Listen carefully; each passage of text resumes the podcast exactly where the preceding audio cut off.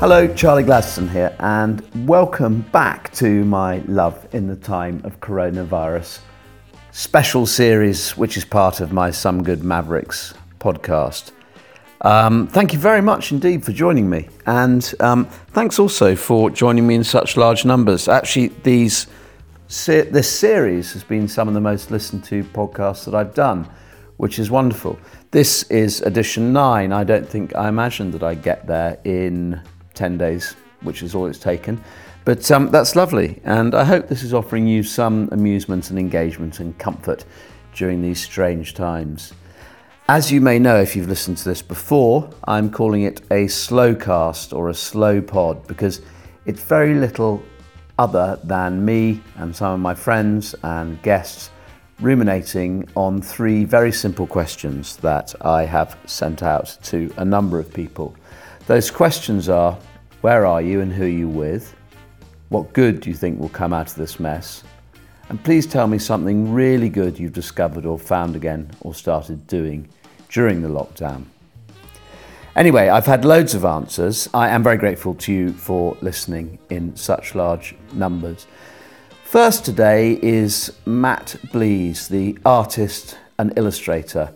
If you don't already follow Matt, then you can do so on Instagram at Matt Blease, M A T T B L E A S E, where he entertains his 127,000 or so followers with amazing topical daily illustrations. He's also produced the official lockdown Matt Blease colouring book, which you can download and print at home from his um, Instagram page. Matt illustrated Caroline and my book, The Family Guide to the Great Outdoors, which was published by Random House in 2012, I think. And he's done a lot of other work for us, a load of work with Pedlars. And he also illustrated my talk, which I did at the Do Lectures about two or three years ago now. Anyway, um, we're possibly working together on a new project, and he very generously took some time out to answer my questions. So here is Matt. I am currently in Ham Woods, which is um, a special little woodland that backs onto our estate where we live in southwest London in Richmond. Um, yes, yeah, so I've just stepped out of our flat. Um, it's breakfast time. It's about 7:30. It's pretty chaotic in our flat at the moment, so I thought I'd step out here. And apart from being interrupted by was that a motorbike and um, maybe a few dog walkers. Um, I am very much on my own at the moment. But during um, lockdown, I've been with um, my wife Anna and our daughter Roma, who turned 19 months yesterday. An alternate universe, though, we would be um, sitting in a hot tub in uh, Joshua Tree with our friends Joey and Sarah because we were um, meant to be on a trip like a dream holiday road trip um, down the west coast from of America, from San Francisco down to LA, taking in like Yosemite and just just really just just living it and enjoying it and um, yeah so we would have been there. We are there in an alternate universe. I kind of i believe that um, and yes the the whole lockdown thing um, happened when we were over there um, so on day two, um, we had to make plans to come back. It took us about a week to eventually get a flight sorted, um, but we did make it back and uh, all made it back home safely. And it kind of makes you realise there's there is nowhere like home, and home is a very special place to be, and we're kind of very privileged to have a home that we love. So, what good will come out of this? Um, hang on, I can hear a woodpecker. I'm gonna I'm to make my way towards the woodpecker just for some sonic audio vibes. Um, so, what good will come out of this? I think, on a personal level, I think that um, we've had a moment where we can really get our, get on top of things that we wanted to get sorted in the flat. Um, we've managed to um, finally get Roma, our daughter, out of our room and into her own room which has been something that we've been, you know, trying to get on top of for so long. Like her, her room had kind of become a bit of a story. There you go, flight path. um, who is on that flight? What is that flight? Where are they going? Hmm. Um, let's just pause and let this go. Yeah, Roma's room had basically become a bit of a sort of dumping ground, and um, she'd been in a cot in our room, but this this whole lockdown um, time has given us um, a moment just to clear that all out, um, and it's been so amazing for her to be back in her room, and um, it's kind of changed everything. The whole dynamic of the flat is it just feels so much bigger. Um, we're all happier. We're all sleeping better. Um, yeah, it's been it's been really great, and I think that's probably true for many people. I think that you know, all across the world, people are kind of, you know, getting on top of those jobs that have been hanging over them for a while. I think there's um, also been a bit of a sort of pause on the unnecessary. I know that um, we've kind of, you know, a bit of a bad habit where you kind of start relying on things like Deliveroo and um, especially when you're kind of, you know, working lots and trying to, you know, fit in many things around um, deadlines and families and bath time and you know all that sort of stuff. And I think that um, we've certainly kind of cut back on that. And I think you know we're cooking more and we're kind of spending more time in the kitchen and thinking about what you know what we're eating more. And I think that must be happening for for everyone as well. Um, I think there's also been a bit of a pause in the, the sort of noise of um, of just stuff, you know, sort of not necessarily con- consumerism and um, but I think that you know even on social media there seems to be less ads, less you need this in your life, um, less sort of maybe sponsored posts or like just you know those weird ads where you're kind of you know just looking through your timeline and something pops up and you think how is how is that marketed towards me? Um, there's less of that. Um, for me anyway, it seems to be. Um, and I think it's just it's nice to have that um, moment of just thinking, um, you know, what what do you actually need? You know, you need food, you need shelter, you need your you know nearest and dearest next to you. That's kind of that's it. That is the important stuff. Um, yeah, it's it's been been an interesting time, and then I think you know, I guess with families, uh, what's happened is with families and old friends. I think there's been a huge moment, of, you know, globally of sort of reconnection you know, whether it's on Zoom or, you know, whatever. Um, people are just talking more, people that you haven't spoken to for a long time. Um, kind of suddenly having that desire to sort of like touch base again and see what, you know, see how they are. Um, and yeah, it's that's kind of incredible that like everybody's feeling like they need to sort of reconnect. Um, and maybe it's the fear that, you know, could be the last time that you speak to them, or that how long is this going to go on for? Um, I don't know, but um, I think it's a really good thing. And you know, will it will it last after lockdown is lifted? Maybe. I mean, I hope so. Um, yeah, I mean, I think you know, almost feel more social now than I felt in months and months. I feel like I've got a busy schedule, um, but yeah, Okay, so something really good that I've discovered. Um, I guess I, I, guess I've rediscovered um, that you don't need to go very far to find the fun. I think that um, I've been, you know, I started riding again in in the woods that I'm in at the moment, and just really, just grinning from ear to ear. It's um, it's been so good and you know, you kind of get in this sort of routine where, you know, I'd be cycling for, you know, an hour to get somewhere to then ride some trails in the woods somewhere. But this is on the doorstep, and um, and there's something incredibly special about that. Um, and rediscovered this this woods that, um, you know, even though I felt like I knew it really really well, um, turns out I didn't. And there's lots of you know other little trails off trails that I've um, sort of discovered in the last week or so. It's been great. Thanks very much indeed for that, Matt. Um, now, as you will know if you've been following this series, I have been talking about long albums, about double albums. Double albums aren't really so much a thing anymore because the digital age has enabled people to record lots of music when they release an album or even a mixtape or whatever it's called now. But back in the days of vinyl, a double or treble album was a rare thing. And they often, of course, took quite a long time to get into because there were 16 or maybe even 20 tracks on those. And anyway, they were regarded as a specialty of their own. And I've been going through a number of those that I think are worth the engagement.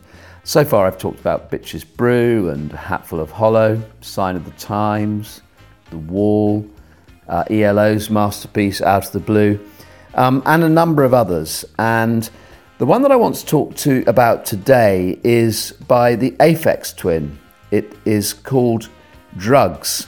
Um, in fact, it's um, not spelt as the word drugs is. It's spelt D R U K Q S.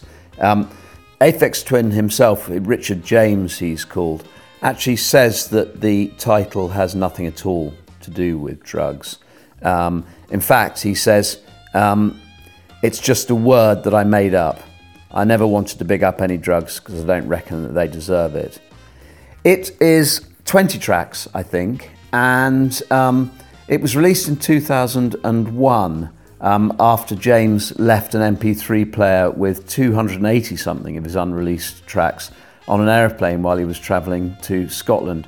And he thought um, that someone would probably get hold of that.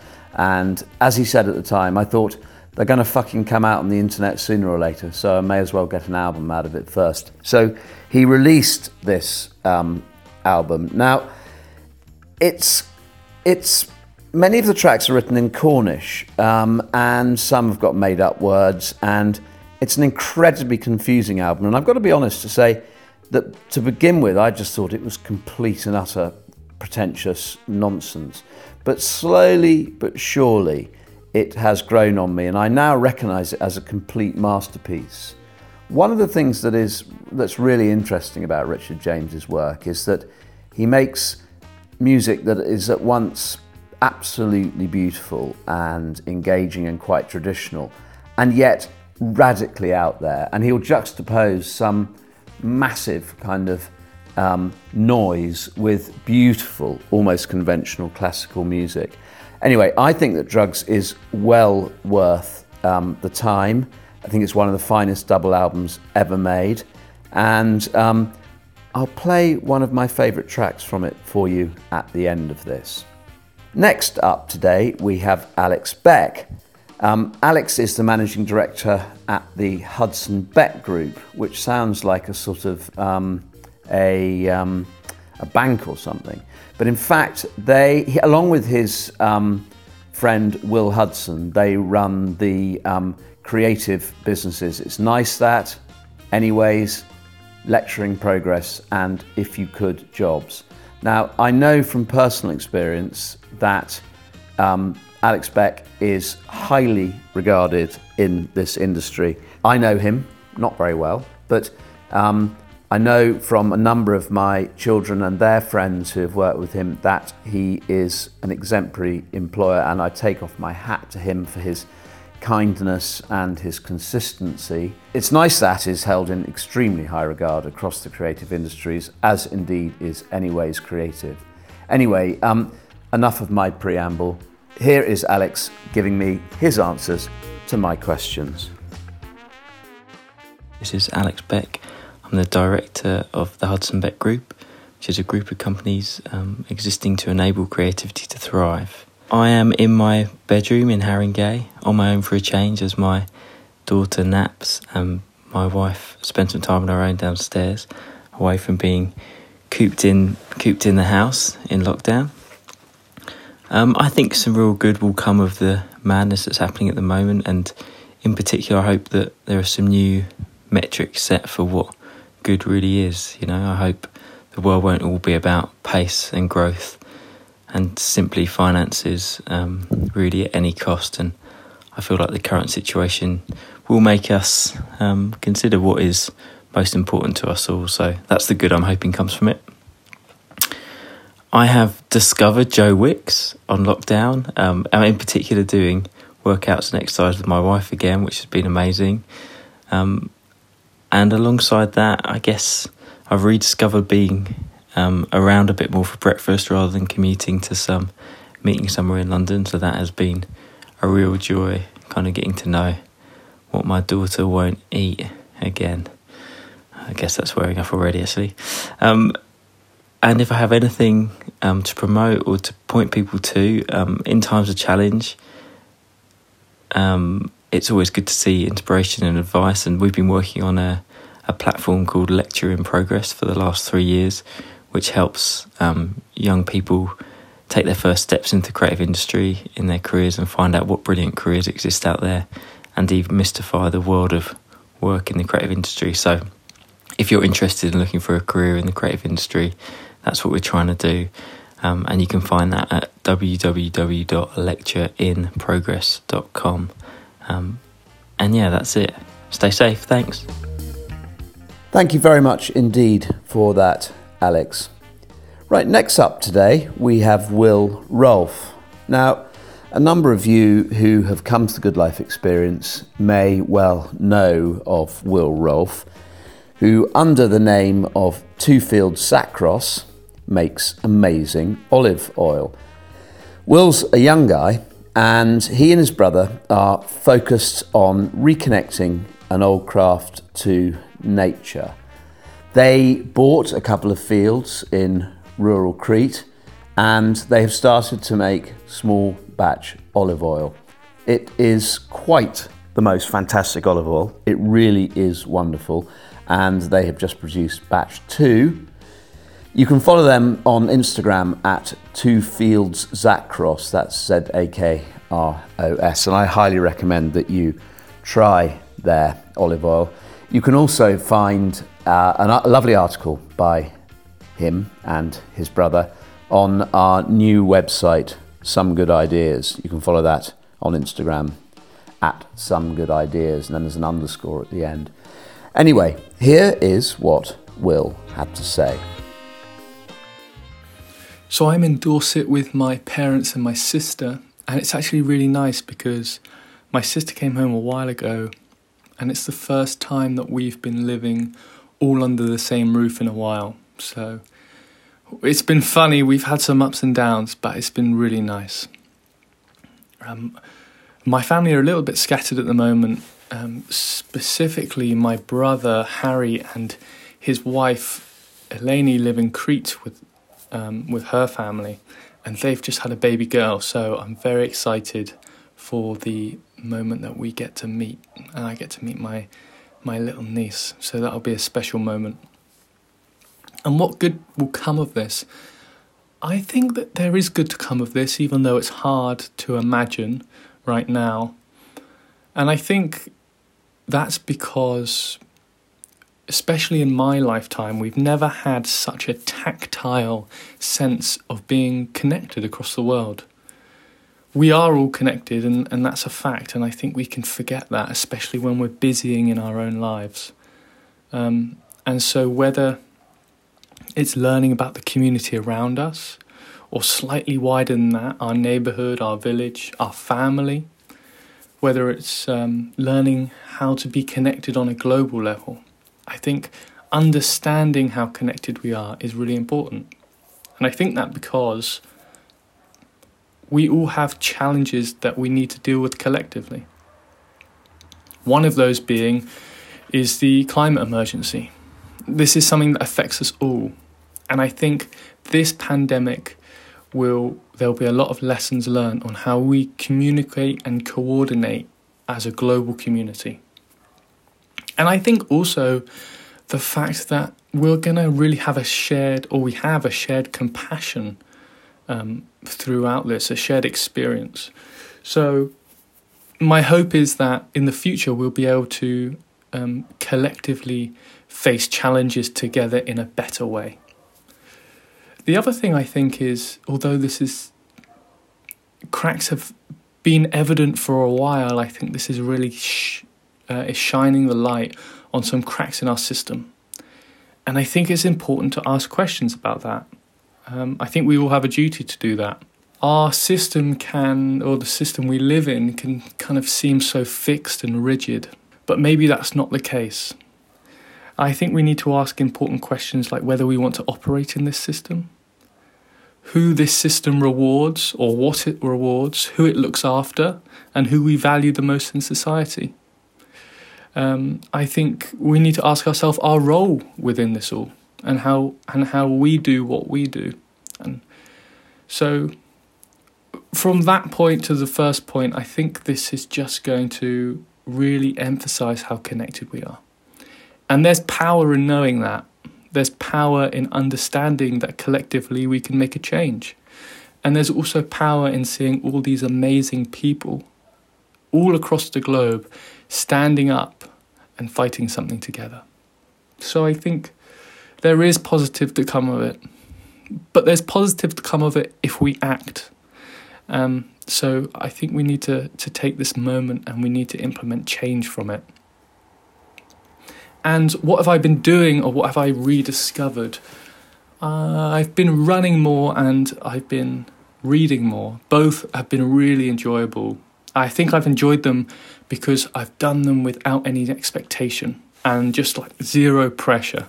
So it's been it's brought a lot of peace and calmness and I think even more than the action, the approach in how I'm doing them is really important. So I'm going to learn from that and I'm going to try and do more things without any pressure and without any expectation because it's been really nice. Thanks very much indeed for that, Will. Um, as some of you who've been regular listeners to this series may uh, know, I've been recommending a number of books that um, I've enjoyed in the last year. Um, I probably read a novel every sort of week to 10 days, and generally they tend to be, you know, reasonably obscure novels. I love picking up books in bookshops. But um, this time I have three to recommend, three novels to recommend. I've just finished Howard Jacobson's Live a Little, which is an unbelievably wonderful and funny meditation on old age and um, uh, and, and, and, dementia. Now, that sounds depressing, but it isn't actually depressing in any way at all. As Jonathan Safran Foer says on the back of this book, Jacobson is a real giant, a great, great writer. Um, I completely agree with that. Now, another book that I read last year is called In Our Mad and Furious City by Guy Gunaratne. That's G U N A R A T N E. It's about life in a housing estate in London, and it is a really tender, captivating, and revealing novel about life on the margins of society. Um, I think it was long listed for the Booker Prize, and it definitely deserves it. But I haven't come across many people who have read it, and I, I just loved it. I thought it was brilliant. And then the third novel for today is by a chap called Tom Barbash, and it's called The Dakota Winters. And it is a wonderful story about the Dakota building and a family that live in the Dakota building called the Winters in New York and that befriend John Lennon. And it mixes fact with fiction or supposition with fiction. It's, an, it's a literary novel, it's, but it's incredibly engaging and very simple and very wonderful, and I highly recommend that. And then my final recommendation for today, which is not a novel, but um, I think that anyone who's remotely interested in trees should read, is called The Hidden Life of Trees by Peter Wohlleben, I think he's pronounced. It's W O H L L E B E N. It has done very well and um, deservedly so. Do, do give that a look. It's really fantastic, The Hidden Life of Trees. Anyway, we are nearing the end of today's edition. Finally, as a number of you may know, we recently had a granddaughter. Amazing. I mean, course, I know I don't look old enough to be a grandfather, but I am a grandfather. Our son Jack, who's 30, and his wife Rayhan had a baby during the lockdown in East London, and we have yet to meet our beautiful granddaughter. Although, thanks to the wonders of technology, we have regular conversations over video stuff, I mean, Zoom or whatever. And so we do know very much what she looks like. It's obviously a strange time to have had a child, and we've had a reference there from Will about his brother's child being born. And in yesterday's edition, Helen Mark talked about her own child being born. Anyway, I asked Ray if she would record some feelings, and she didn't get very far on account of her daughter's demands. But I thought you'd enjoy just hearing this contribution from my daughter in law, Ray. Hey Charlie, it's Ray. I'm recording this um, sitting in the living room in our flat in London. Um, I am here with Jack, who is your son, but also my husband. And in the background, well, making some noise right here, I've got Afra Isla Wren, who is our wonderful, beautiful baby daughter, Afra, um, who is four weeks old and she's wonderful, but she's making some noise right now.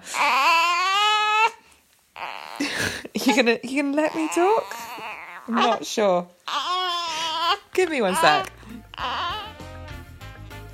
That is it for today. Thank you very much. As promised, I want to play out with one tune from the Aphex Twins' amazing 2001 double album Drukqs.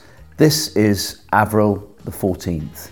Okay, I will see you very soon, probably tomorrow. Lots of love. Thanks. Bye.